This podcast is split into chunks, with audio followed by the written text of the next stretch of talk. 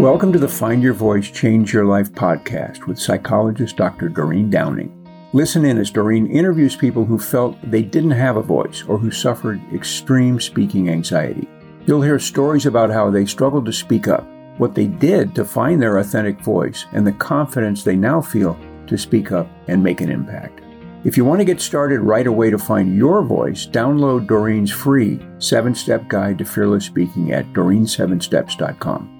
And now, here is Doreen. Hi, this is Dr. Doreen Downing. I'm a psychologist and I have lots of curiosity. I invite people here that I want to talk to about their lives and what they encountered when it came to finding their voice. Some of them feel like they've had some kind of trauma in the past and that holds them back until they find the power. or uh, sometimes people have no trouble speaking up in public, but maybe they got trapped in a corporate setting where they had to actually speak corporate and it really wasn't true to who they are.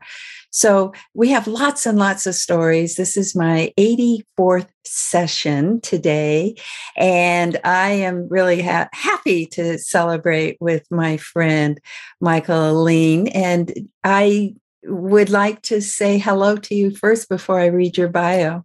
Oh, hello. Thank you for having me. Ooh, I love your voice. It is so, re- eh, people talk about my voice, but I just went, wow. I, I, I hear resonance, you know. Ooh, you know, when the when the voice reaches your body and you feel like, ooh, I, yes. Thank you it's the difference between a, a, a, dynamic speaker and a magnetic speaker. And I've I've seen your your videos, your your TED talks and other other YouTube videos of you speaking, and you are so natural, so oh, authentic. Oh, oh thank you. So that's the good and the bad. I mean, uh-huh. I have always been authentic, and that that's not always good. well, it's it's uh, true to you, and that's what I love. Yeah. So let me you you sent me a little something here. So, Michaeline Christini Risley, is it Risley or Risley? Risley, Risley, Risley is an American writer, director, and human rights activist. She ran for the Americans' first uh, nomination for President of the United States in 2012 and has currently created a new primetime live action series based on her activism called Warriors of the Light. Well, we could talk about that, but first, let me again just say how pleased you found time to I'm so touched that you found oh. time to be with me today. Oh, thank you. Well, again, an honor to be here. I'm grateful. Yeah, my listeners are too. So, uh, I guess partly I want to say that how I became introduced to you is through a group of women that we are all professionals and have accomplished much in our lives and we we get together and it's called a mastermind and we share uh, the truth about what it's like to be who we are. And we also support each other. And you talked in one of our groups about your work, your activism in Africa, and had a video, I think in uh, 2010, 2011. And it was about girls in Africa that were raped because they were seen as medicine for people, men who had AIDS. So I watched that video, and I think it was called Tapestries of the Hope. Hope. Yeah. Tapestries of Hope. And that's where, you know, speaking of voice and finding your voice and then going out into various arenas and, you know, speaking up about that, that, you know, what kind of um, courage and what kind of strength that takes. So I just wanted to say to my listeners, that's how I got introduced to Michaeline and follow, have been following her and, um, hello. Hi. Thank you for those kind words. Yes. So when we talk about you, and uh, maybe just, I always like to get a little head start about, well, where did you grow up and what was just kind of a few details about family situation? Yeah, sure. I grew up in the Midwest. I grew up uh, in Michigan, uh, fifth of six children. We had three boys and three girls. Uh, Italian, Catholic, uh, first generation on uh, my mother's side. my father was born here. So we had lots of old Italian history. Mm. Um, which I think I you know I think when it comes to finding your voice, particularly as a female in an Italian Catholic family, um, challenging because mm-hmm. in the bones, I think culturally there is this belief that the males are everything. Mm-hmm. So it's something I, I think that's probably part of as a child why I got so resistant to being less than because of being feminine. Mm-hmm you know and I, and I think there's also there was a cultural belief that you know the boys went out and you just wanted to marry off your daughters like okay just get it so somebody else has to take care of them you know and it's just uh, mm-hmm. I, I rebelled against that from the day i was born well that means you came into this world with a certain kind of spirit that uh, is still alive today which is wonderful to hear and being rebellious though sometimes creates oh, what the counter in a family? So did you get some kind of like restrictions or some kind of in conflict a lot? Yeah. So, you know, we had sexual abuse in our family and there were certainly other issues, but I think, um, you know, and I loved my family. We had lots of incredible times. Um, but I remember one particular incident where my father, we were all sitting around the table. And of course, food was such a big part of our love language. Mm-hmm. And um, I remember sitting at the table, and my dad was telling one of his funny stories again, and how he had his uh, his he came from a family of nine, and his mother didn't have a washer, and she didn't speak English, and he stole one from school. Like he tell all these hilarious stories, right? And he said uh, something about how he had run away from home a number of times by the time he was nine. And I remember everyone laughing like they always do because you hear the same stories over and over again. And I remember sitting at the opposite end of the table from my dad, and I said, Dad, was your home life that bad? Ooh. And it was like, everyone's like, God, where did Michaeline come from? Like, who is she? Why does she ask these stupid questions? You know? But it it just fascinated me. And I it, it was um yeah, I, I brought things up probably no one wanted to hear about. Yeah, well, that eh, that seems to be your uh, purpose in life, my dear. Yeah, and it, and it does take a voice. You know, it's funny. Um, I think we we find our voice and we lose them and gain them again, depending on the situation or the trauma or whatever it is, right? Yeah. But I remember as a little kid, um, I literally remember the day I lost my voice and we were up at our cottage and my my dad had run over a blue racer it was a type of snake and it was dead and he came running down and my brother grabbed it from him and they threw it on the clothesline you know this dead snake and everyone starts screaming and running around. And i remember this little voice in my head said i'm i'm leaving you. I'm going away.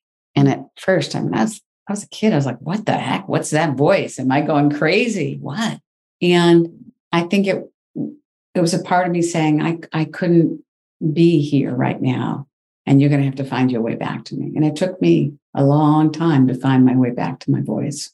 Oh. Hmm. So it, are you saying that was uh, because of the you, you didn't really fit and you wanted to fit or there was the abuse or what was I think it was a combination of things. I think it was a combination of if I wanted to survive in the environment I was in, uh-huh. um, I would not be able to being truly authentic. Okay, so that that story you just told is is one of creating what more fear, more um, uh, just being kind of dangerous. I mean, even though it was a dead snake, it feels like it was meant to scare people. Right but it's possible. I mean, a definitely very masculine perspective, right? Yes. Brother and my dad and a snake and, you know. Yeah. But I, I literally remember myself saying this voice saying, I'm leaving you now, I'm going away. Mm. And it was like, okay, you know, it kind of like I swallowed it. Ooh. Yeah. Uh-huh. Well, there's and, something about what you just said too about the listening. You heard something inside of you. So there was a voice inside of you Yes. And you listened to that. And it was obviously something about protection. So to me, it feels like a wise voice in there. Absolutely. Well, that voice has saved me a lot. And I'm not talking, you know, I'm talking in dangerous situations. That voice has saved me a lot. Mm-hmm. Um, when I, you know, even, you know, even when I was thrown in prison in Zimbabwe um, for my film, Tapestries of Hope, um, it was that voice, that instinct. It was like, you know, we had gotten thrown into a prison and that you know that i guess i'd call it that instinct that that that mechanism that you know you have to listen to. And um, for example my assistant when we started uh, when we got arrested um, she had actually um, gone into shock and she started to shake. Mm-hmm. and i had the decision to make with a, there was one of the guys so there was the central intelligence organization and the police force. And one of the guys in the police force had never seen her blue eyes before. He'd never experienced a human with blue eyes. Mm. And so I thought, okay, I could get him to take her outside and get into the sun, but I also run the risk of is he going to rape her? I have no control. Mm-hmm.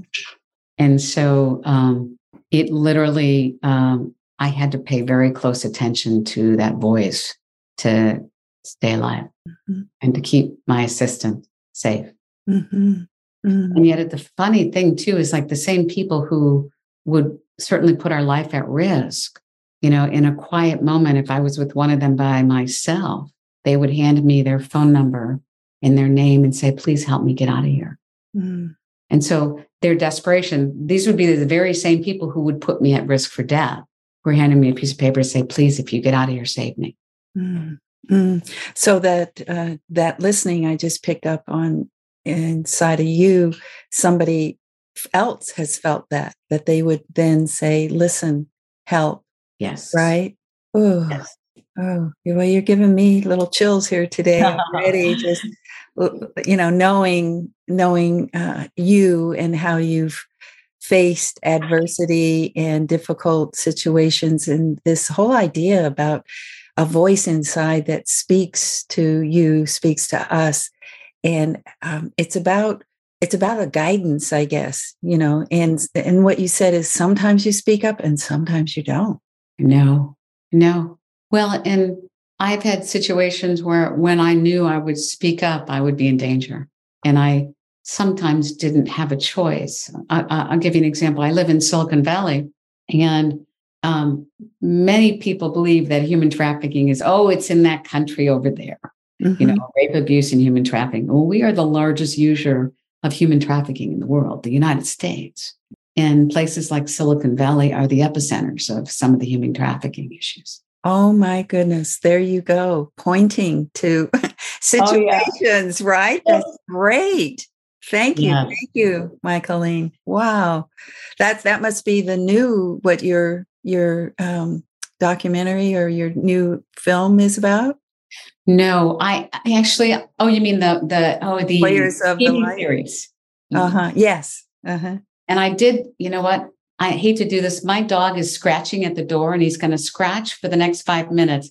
Do you mind if I just go let him in? Let's let's include him. Oh, really? Okay, hold on. Yes. oh my God, Jax! Come on, come on. Oh my gosh! Come on, Jax! Come on, come here. Oh, he's not coming in. He's like, no, you let me in. Uh, a um, little shy. Did you say his name was Jazz? J A Z Z? J A X X. X. Okay, XX. Yeah, my my cat was Jazz. J A Z Z. Oh. Okay. So anyway, but let me just wind back a little bit because you're talking about we're talking about the inner voice, and sometimes you speak up and sometimes you don't, and then you started talking about human trafficking. My goodness, something that you're right that even most of us think is somewhere else. And yet here it's the uh, Super Bowl is the largest human trafficked event in the United States, probably globally. Yeah. Mm, mm. And so I was going to tell you a quick story about using my voice. So I, I was at um, in Palo Alto, which is a couple towns over. Um, I was trying to find a vitamin store at Town and Country Village, a little little strip mall. And I went in and I was kind of I had my GPS on my phone and I couldn't figure out where the store was. And this young girl suddenly appeared in front of me. She was beautiful. probably 14, dark hair. And she had this blue tattoo on her face and hands, almost like a burn, right? And she spoke to me in a very high voice. It was like, hello. And I thought the first thing that went through my mind is, oh my God, this person's disconnected from their body. Yes. And then I look again, I go, oh my God. So this is all going through my brain in, in very quick. I'm like, oh my God, she is trafficked. The markings on her body are the tattoos from her gang that is, they keep track of her. Mm. And I went, mm. again, being human, I go, oh my God, I just wanted to get some vitamins. I just wanted to get some vitamins, right? And then I said, oh, she's trafficked. Michaeline, you can't leave her. Oh. So we sat down in front of Trader Joe's. I had her sit next to me and we started talking. And she started, you know, so I, I don't know if it'll bore you with the whole story, but basically, um, the voice, I had two voices. One was saying to me, Michaeline, go get your vitamins and go home. Okay. And the other one was, I can't leave her there because she's trafficked and she needs some help. And so I literally had this incredible conversation with her where at one point she was crying because the Palo Alto police had come over and had gotten a call from Trader Joe's and wanted to know if she was high. Like they were so poorly trained that all they wanted to know if she was doing drugs in front of Trader Joe's. Mm-hmm. And I said to her, I said, I want you to know that I, I, do a lot of this work for a living and I can help you. Mm. I said, Can you tell me if you are trafficked? And in that very high voice, she said, I don't know you well enough to tell you that. And then she proceeded to start crying. And it was, it's like, I think the point of it is you can have a voice and you can try to help, but at some point you have to stop. It's like, I don't know how to explain it. So I, I, I tried to help her get to a right organization. I went to the next town over, the police station. I said, You guys are missing it. She's not high. She's trafficked. You need to go help her. In the past, I probably would have brought her home mm-hmm. and then gotten in trouble with some human traffickers. Mm-hmm. And so, you know, I, have learned. So I, I guess I, I try to moderate my voice, if that mm-hmm. makes sense. Yeah. Yeah. But just the story you just told about listening in the moment to what was needed to happen. At least you listened and you took a step is what i'm getting. And you could have it's a choice. And each situation that you're coming into Michaeline feels like, especially with what you're talking about. And I'm putting, I don't need to put air quotes, but I happen to be danger that um, that's part of what we as people who have some activist spirit need to also um, moderate ourselves you know as we're moving you know what is what is the best uh, individually but what's the be- best for the cause and what's the best for ourselves Yes. Well, and I think that's part of why I shifted to writing a TV series as opposed to doing documentaries or films anymore. Um, because I felt, how could I? The question I asked myself is, how can I use my voice and my knowledge to impact the largest group of people? Mm.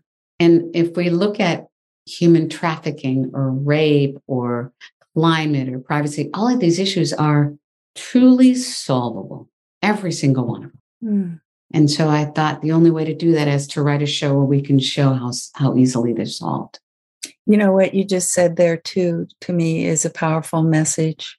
You know, what you just said. Hey, folks, it's solvable. it is. And I have some experience and I could show you how. Yeah. And it's not necessarily being out in the front lines rescuing and, you know, fighting with uh, the, the that which is danger, but I can find other ways. How creative. Wow.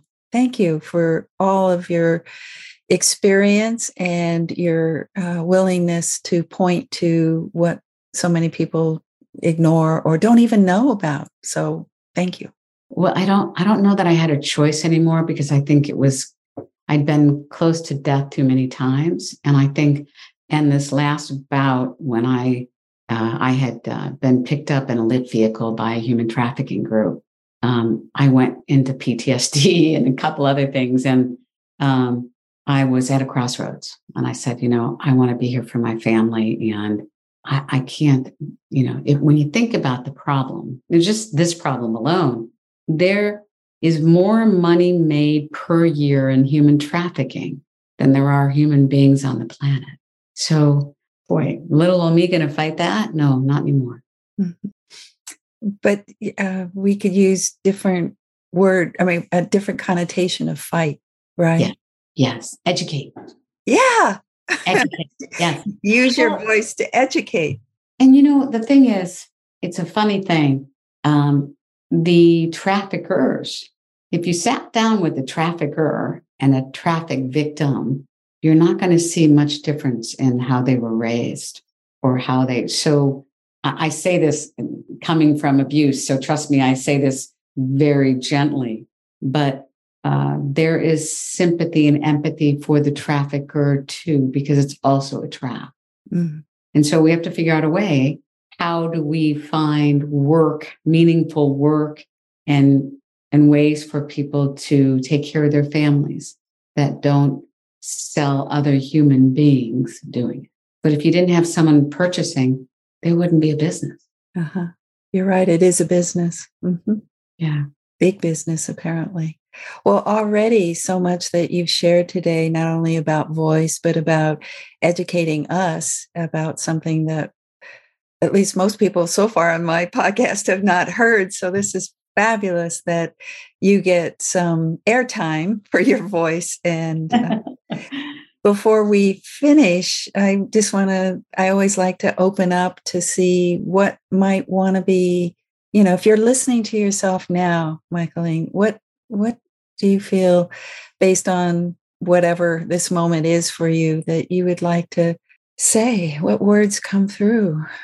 Oh, I think I think uh, gratitude comes through very loud. Grateful, gratitude. I'm so grateful to be here, mm-hmm. be still alive, and um, with the ability and the knowledge to impact in a much safer way. Mm-hmm. That makes sense. Yeah, um, the learning that you've had it, from experience in life has led to a, a choice that you've made to not sacrifice yourself uh, for what you believe, but to use in a more creative way uh, and live live both your values um, as well as um, what you're committed to. In um, so, voice just feels like that's that's what you're saying is your voice is valuable to you. It comes from experience, and you can make choices, and that's what you're doing. And I love gratitude. I love the you, you, to me you're actually you you epitomize gratitude because you're so there, you're so relaxed, and you you um, help me see what people see in me when they say how calm I am. you are so calm. Yeah. Being so grounded and centered. And I well, both of us. it's just like, hi, sister. I know. And by the way, I can't believe it's already over. That was so quick. Like, yeah. no, it can't be over already. well, I I you're not too far away from where I live in Larkspur. So, and I, I did grow up down in Palo Alto. So I, oh. I do know the area very well. I know town and country village. So I feel like we, we will, I just really look forward to more time with you down the line here. Thank you so much. I look forward to it too. Thank you. Thank you for being with us today for this episode of Find Your Voice, Change Your Life. Each person during interviews shares what has helped them find their voice. You can learn from these guests and find your voice so you can be confident to speak up and speak out. And remember to download Doreen's free 7-step guide to fearless speaking at doreen7steps.com. We hope you enjoyed the show and will return next time. Until then, goodbye for now.